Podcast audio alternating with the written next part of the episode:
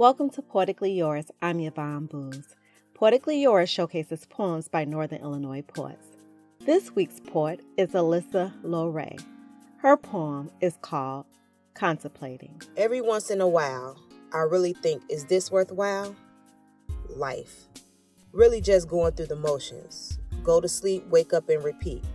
Like the dish cycle, wash, rinse, and repeat.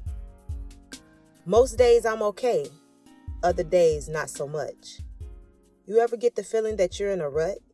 I feel like a hamster on the wheel, and some days it gets hard to deal. Life is good, but it's not great. Can't move forward trying to fix every mistake. They say the past is the past and that bad days don't last. But what if they do? What happens when you don't see a way through? One step forward, two steps back. How in the hell can I keep up with that? It's like I know what I need to do, but can't move forward when the past is still in view. A clean slate is what it will take, cleaning some of this mess off of my plate. One step forward, two steps back. How can I compete with that? Life is good, but it's not great. I feel like I'm always looking for an escape.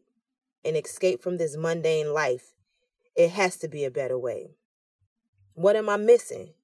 The feeling that nothing is going to change has me so drained picturing the life I want, but it's just out of reach. Why is the million dollar question. Work hard, they say, and you can achieve anything. But what does that really mean? I know I shouldn't complain because life is good, but it's not great. What would it take to stop taking one step forward and two steps back?